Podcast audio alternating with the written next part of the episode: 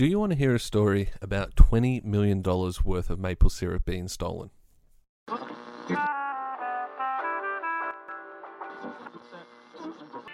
you give a few seconds of your time?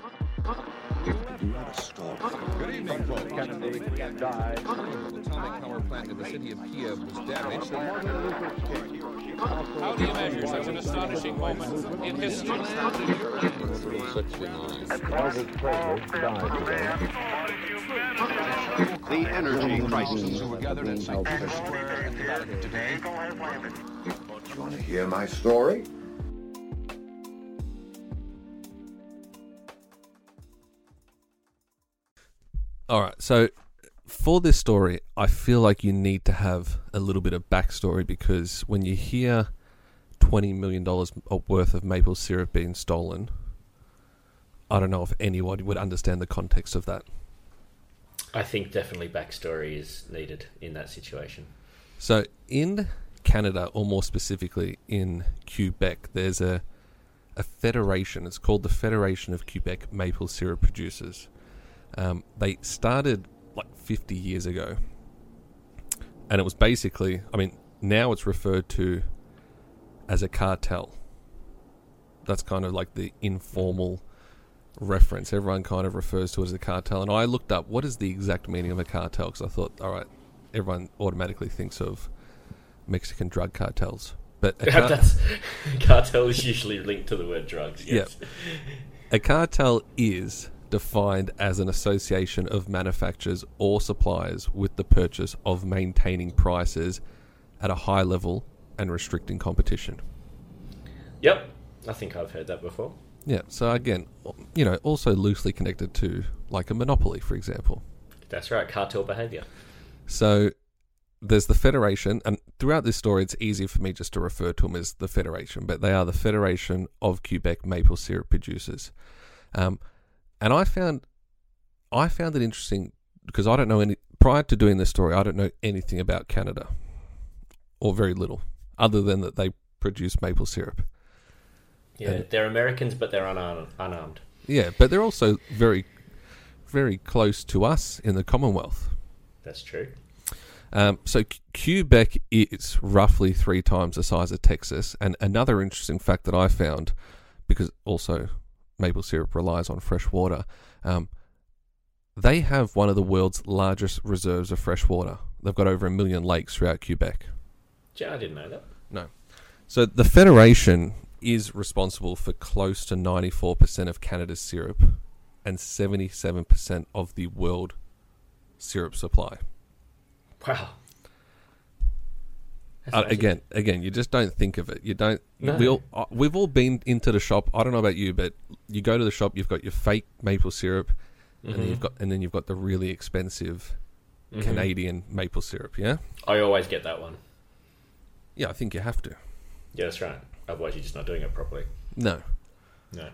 So the federation is in place. It's been in place for about fifty years, and, and over the years they've kind of had small changes made, and I think the federation, as we know it today, kind of kicked off around 1989, where they put mm-hmm. their agreement in place.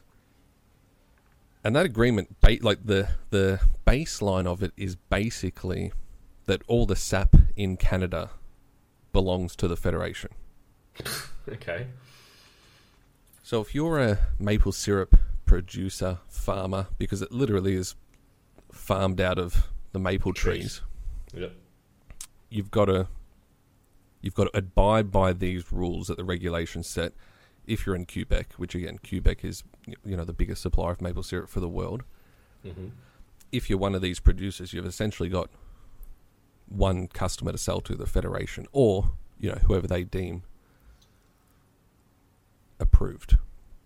right. You know. And this is all legal, right? This is all legal. This is all legal. It's all above board.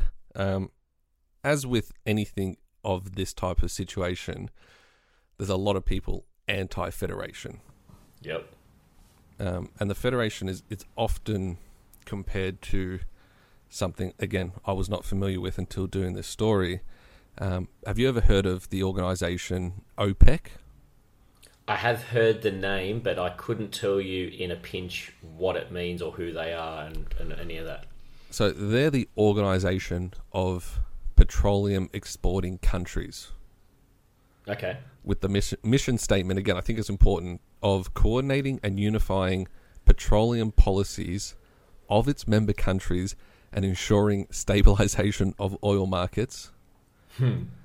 Very, very similar. So again, I had no idea prior to doing this that there was this whole maple syrup world in Canada. I mean, I know that they make it. I know it's a big part. I know You just thought it was just like peanut butter or Vegemite or or any any other conserve that's been made around the world. Exactly, but I think it's important to remember that you know, it's it's like it's deemed an insult in Canada to try and serve this fake maple syrup. Like they take it really seriously. It's part of their culture. It's it's literally everywhere. I mean, Yeah. the maple leaf is it's on their flag. Yeah. Um, and again, things I didn't know. So the federation, it's involved in outside of just setting prices and approving suppliers and and people to sell to. They've got like this whole thing set up, like a whole marketing promotional plan where they'll host competitions. They do a ton of work in Japan and obviously in the states. They'll do like free maple syrup tastings and they have professional chefs um, come in and compete with coming out with new recipes and all of that type of gear. Mm-hmm. They've got whole things put in place to spread the awareness of maple syrup and how Quebec's kind of exporting it and everything that they've got in place. Like there was a huge, huge news when the Federation had deals with Tokyo Disney World and the theme parks to literally convince Japanese people to purchase it, consume it, and infiltrate the Japanese market for maple syrup. Mm-hmm. So it's all like it's a whole thing. 50 years worth of history, and they've got nothing but moving forward. How do we continue to dominate the world with maple syrup and all of that type of gear? Um, here's another really interesting thing that I think is worth knowing when we talk about how much was stolen in this story. So, an average barrel, it's about 600 pounds worth of maple syrup. At the point in this story, was worth about $1,200 which is roughly 20 times what oil was worth and now it's kind of it's worth close to $1800 per barrel Jesus. so it's a pretty it's a pretty big thing obviously No one's. Uh, funnily enough, no one's ever gone to war over maple syrup. well again that was you know i was thinking about it when i was writing the story and doing all the research there's so much fun kind of poked at it Mm-hmm. because it's maple syrup Yeah, that's right. Yeah, it's not you know when we talk about this you put it on pancakes. Yeah, when we talk about this big heist, we're not talking about cocaine or a bank being robbed, armored trucks being robbed, or something like that. It's it's literally maple syrup. So it's not like the first ten minutes of the movie Heat. No, it's No. it's maple syrup. I feel if there ever was a movie, it would be all like it would be hard to make this you know a dark and dirty you know crime thriller heist. It's going to be. It'd probably be a comedy, wouldn't it? I was about to say it has to be a comedy. Yeah. Um, so again, part of the federation again have you have to understand this to, to get the story. They've got all of these reserves set up, which are basically warehouses. It's called the strategic or the global strategic maple syrup reserve Okay. because a part of their role in maple, syrup distribution is controlling the the supply, which in return right. controls the price. That's right. So, if you're a producer, you've got your little maple syrup shack set up somewhere, and you've got all your trees tapped. You've got to apply to the federation to essentially get a license, and then they give you a quota of how much you're allowed to produce for that for that season. oh, really? So it is a fixed market. If you're a producer, you can't be, you can't say, right, I'm going to go and start a business producing maple syrup, and then you know, go and go crazy on quantities because you're only allowed to farm produce X amount, and anything that's over farmed or overproduced is then stored at these reserves, which are just big warehouses out in like little country towns in in Quebec. So wait, there's an there's a limit on how much you're allowed to produce, and if you produce over, it gets stored. But does a person who produces that still get paid for the overproduction, or That's another crucial part of this story. So they do, but not until it's sold. oh right, okay. So you could overproduce. You could do the work today, and you might not actually see any payment on it for another. Could be three months. Could be three years. Jesus. Yep. So they've got all these reserves set up. I think right now they've got five or six big warehouses, and they hold a ton. Like, well, they hold literally anywhere from hundred to hundred and forty million dollars worth of maple syrup at any point in these reserves. Mm-hmm. So little, li- like little little factories, all pristine. Again, I feel it's very Canadian because they're all they're not like dirty warehouses that you would imagine when you think of like oil or something else that's being traded and all that type of gear. These are like pristine warehouses with these immaculate white, baby blue barrels all stacked up in rows, all filled with maple syrup. Mm-hmm. So yeah, we've got all these reserves spread out across, and they had there was a there was an issue, I suppose you would say, in 2007 2008 series uh, season when the reserve basically ran dry. Okay. Wonder what was going on back then.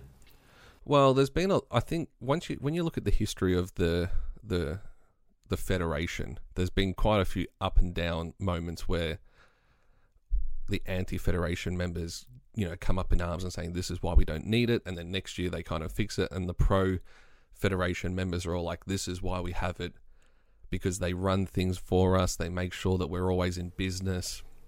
Hmm. But anyways, they ran. They basically ran out of syrup, so they had to go out and release a ton extra licenses to start recouping their reserves because the goal is to always have syrup in reserve, Yep.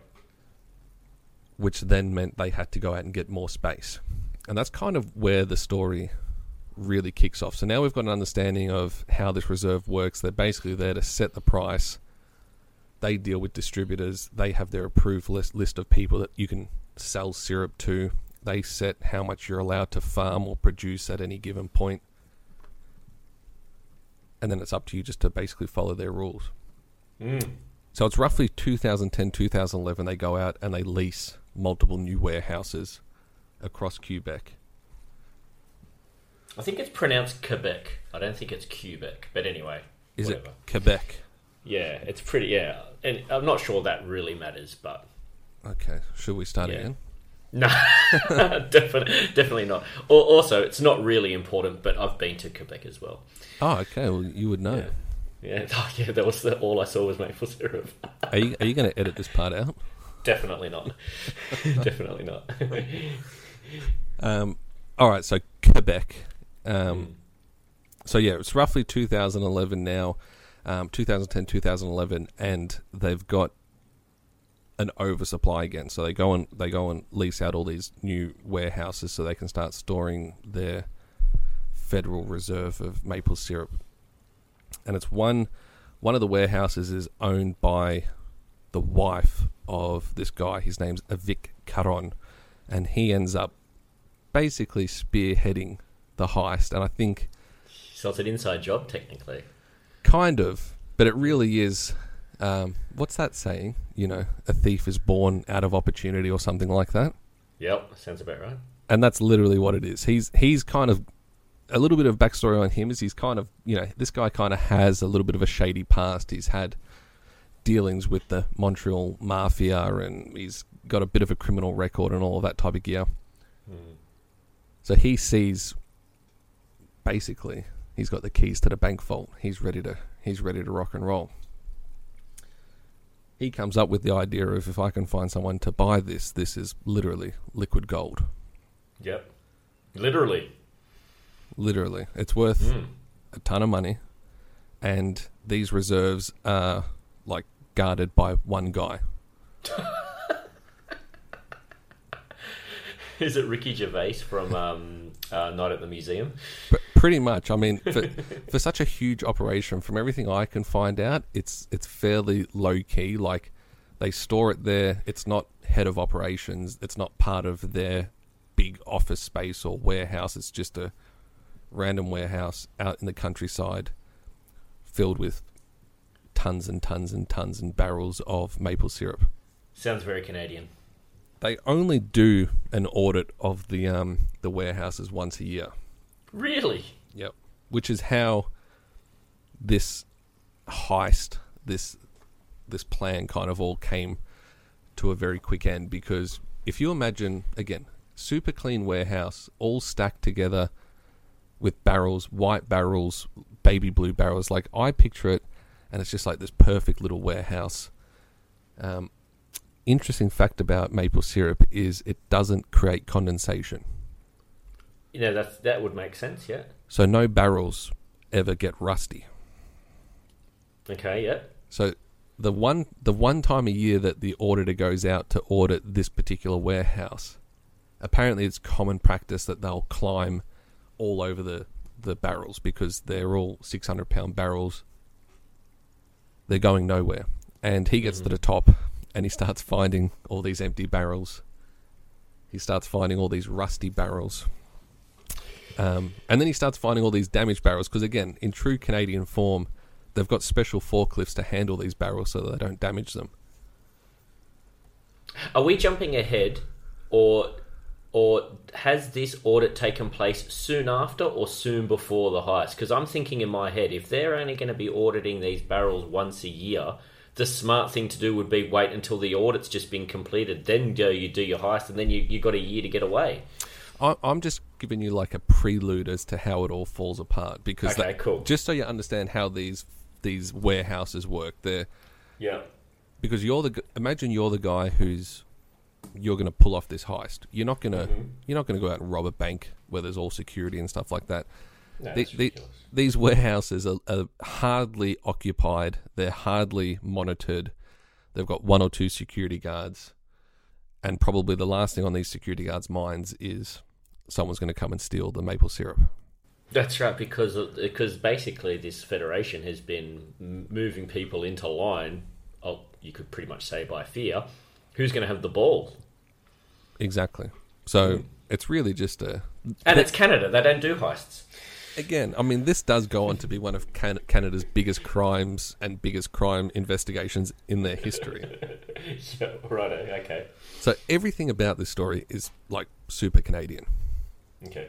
um, and these audits take place, and that, that's how they ultimately got un, like that's how they ultimately got found out is because the auditor found all these barrels beaten up, filled with water, empty, and totally out of place. Yeah. The reason I tell you that now is so you can understand how, in my opinion, easy it would be to get away with this if you had half Yeah. a brain. Well, that's why my brain was already going down that road. Yep. Sure. Uh, so you've got all these rusty barrels, damaged, empty, um, all out of place, and that's kind of the undoing of, of these guys. But I think let's go back to the beginning of um, how they kind of got together and how they decided to pull off Canada's greatest maple syrup heist. Um, you've got two main guys, like I said. You've got this guy, Avik, and he's really a nobody. He's not doing anything. He's, he's definitely not involved in maple syrup. He's, like I said, just a, it's a product of opportunity for him. His wife happens to own a warehouse that happens to get leased out by the reserve, um, and they had a small part of that warehouse that they did business out of as well. So he's there all the time, just looking at all this syrup, all this potential income Dollar signs in his eyes. dollar signs in his eyes. Um, and then you've got this other guy, and I don't know if I should try and pronounce his last name, but his first name's Richard. I, I think it's like Valerie or something, Valerie's or something like that. Richie Um, V. Richie V. And he's got, I think, a really cool job. They refer to him as a barrel roller That is that sounds cool already. I want to sign up for that. because he has basically been involved in, in the syrup industry most of his life, but he works.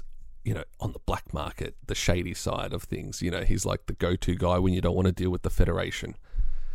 So he's got all the hookups on how to get around. You know, if you want to overproduce maple syrup, you go to Richie and he organizes the, the people that will buy it for you. The funny thing is, all of this syrup, stolen syrup, black market syrup, it all, we could have eaten it. Mm-hmm.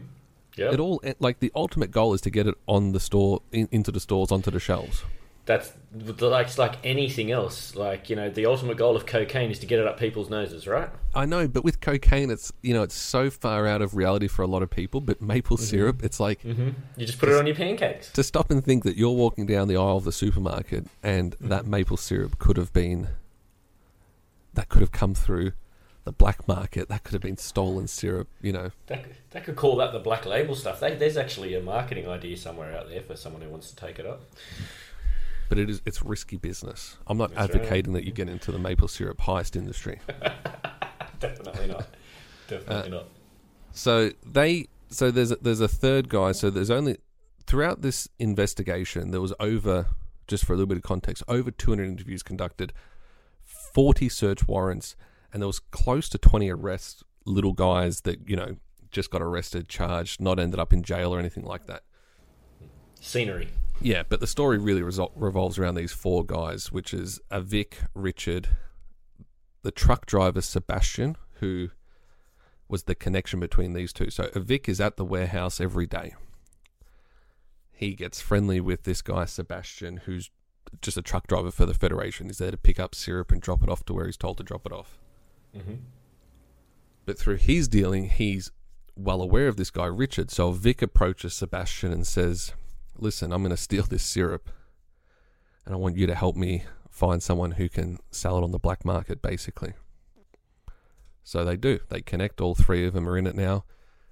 They've got a little shack down on the lake again. So Canadian. It's down on this little lake somewhere. It's a little maple syrup shack where they load up the stolen syrup. They take it down to their shack. They empty it. They fill up their own barrels straight from the lake they fill up the old reserve, uh, the old Federation barrels, take them back, put them away. No one's the wiser for a little bit of time. Again, it's totally Canadian. You're down in a little fishing shack or something. You're filling up your stolen barrels with lake water, and you're dropping them off. So they don't know anything. I guess they don't have the foresight to think of the barrels are going to rust. We've damaged some barrels whatever, whatever. Again, again, this is Canada. Yeah, I guess they're not great at breeding Heists. criminals. No, no there's not a lot of famous Canadian criminals, is there? No. Yeah. Um, so it's it's these three guys um, basically working together. They've all kind of got their specialty. Uh, Vic's got access. He's got the key cards. He's got the keys to the warehouse because it's his wife's warehouse. Sebastian can provide the truck, and he also knows Richard. And then Richard's got the contacts to go ahead and get it out of Quebec and send it off into the rest of the world. Whereas the fourth guy, he's got an extremely difficult name to pronounce. Um, We've got to give him a nickname then. I think if we just call him, um, he he's basically the like the supplier. He's the his name is I can't even. It's Etienne Saint Perrier or something like that. Saint Pierre. Saint Pierre. So we'll call him Saint Pierre. So he he operates out of New Brunswick, which is outside of the Federation's control. So he's technically not doing anything wrong at this point until he catches up with these guys. But it's also said later that he dealt with a ton of black market uh, maple syrup, and he really had this attitude of um, the Federation can go and f themselves, and he was quite vocal in writing letters and um, getting on the radio and being on the TV about the Federation, you know, anti-Federation, that type of thing. So, so it definitely didn't help his defense at a later date when he tried to just plead total ignorance. I didn't know that that was stolen syrup. Oh God. So you've got these four guys. Um, the last one, Saint Perrier, he's in there, and he is responsible. Like he distributes to the the USA, Japan, most of Europe, and even down to Australia. Yeah. And his job was taking the black market syrup that these guys are stealing and putting it in the hands of legitimate sellers. And that's what mm-hmm. continues to blow my mind. is that it's not. It's so hard to attach the idea of these guys being criminals and this heist together because it's syrup, and they're just it's maple syrup. they're just trying to get it into shopping centres. Mm. You know, they're just trying to get it into supermarkets. That's right. Um, I mean, yes, they're probably trying to make some money for themselves, but that's not the Oh, yeah. end, the total end game. hundred percent they're, they're they're in it to make money, and they all make a ton of money. But the the the like the direction they've got to head in is getting it just into your everyday supermarket. So you so Okay. Us everyday folk can just go and shop for Yeah. maple syrup, Yep.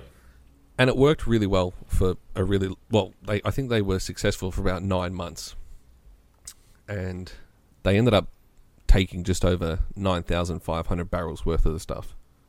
Jeez.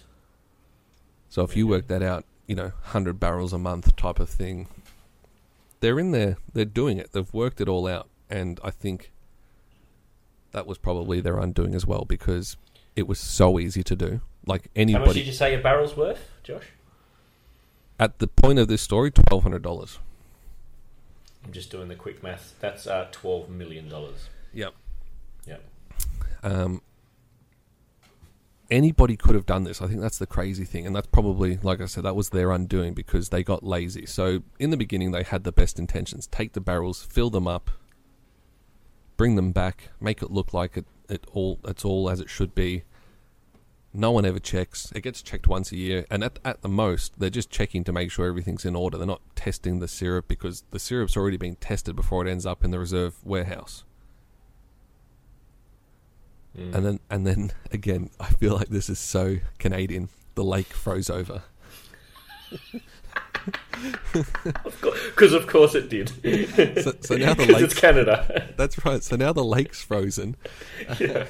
oh They, god. they, they no longer have access to their fresh water to fill up the barrels. They just basically figure, screw it, we'll just take the syrup.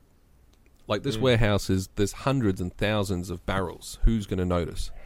Um, so they just start draining barrels of syrup in the reserve warehouse and just leaving empty barrels laying around, basically. Wonder how. So how did they transport the syrup they drained? Does it say? Well, they drained it from the the Federation's barrels into their own barrels. So they got their own barrels, Yeah, they had their own barrels in the back of the cutting, truck. cutting, cutting into your into your profits by, ac- uh, you know, your overheads are now going up. Terrible business model. No, they always they always had their own barrels. That was the thing. Okay. They had to get them out of the Federation's barrels to avoid any suspicion. Of course, yeah, actually, good point. Yep. Uh, but now, now they're actually saving money because they're not they're not bothering going down to their shack anymore. you know, time is money. They can just drain it right there on the spot. They got one security guard to contend with, which was probably someone they paid off anyways to look the other way. Um, and this is this is what I said earlier. This could have worked really really well for them if they just put a little bit of effort in. Um, Yeah.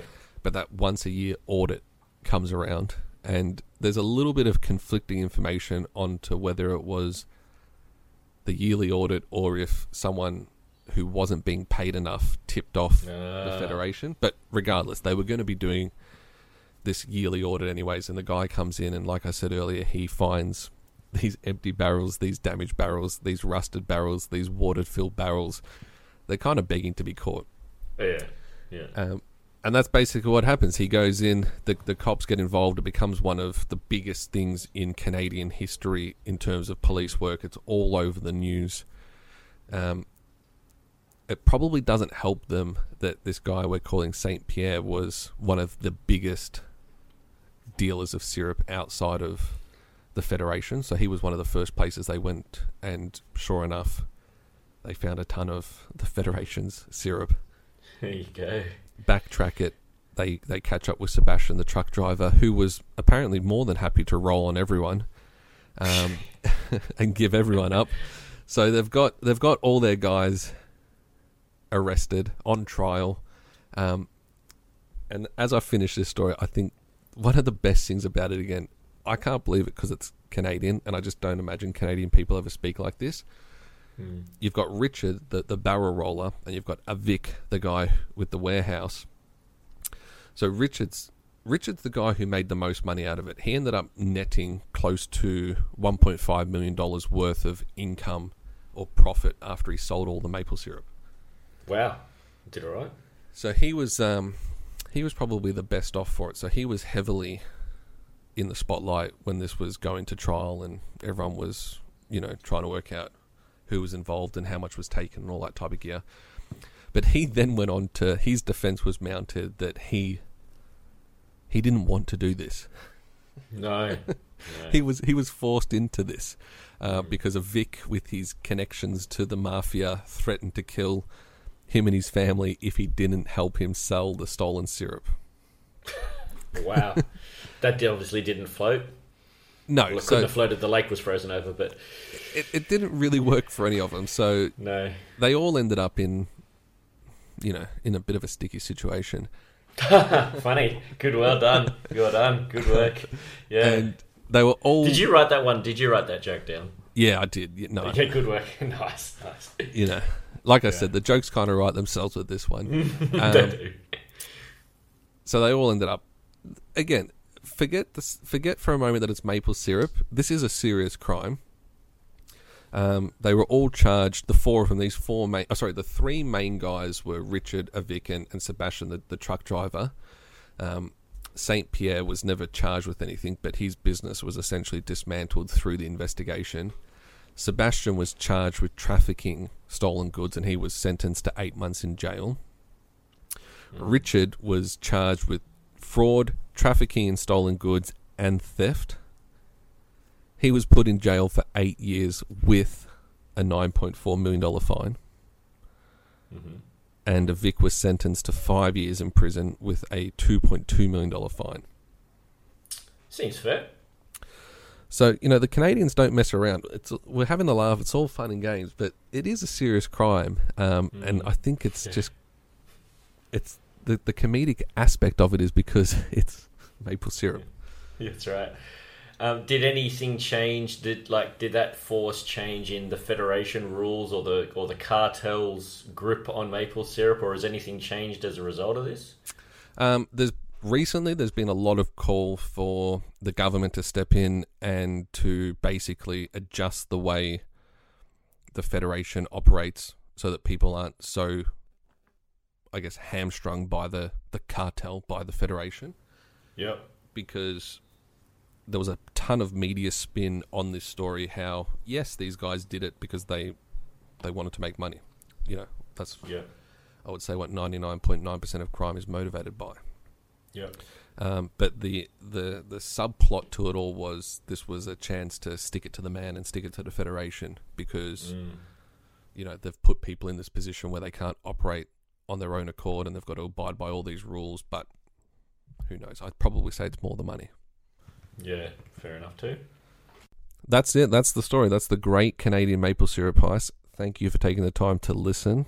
Stick around. Next week we've got Phil Knight and the story of Nike. And now, folks, it's time to say Thanks again for dropping in. We hope you'll make this a weekly visit. We Bring the family. Hope you enjoy the evening as much as we've enjoyed Please having drive you home here. carefully and come back again soon. Good night. Good night now. Good night.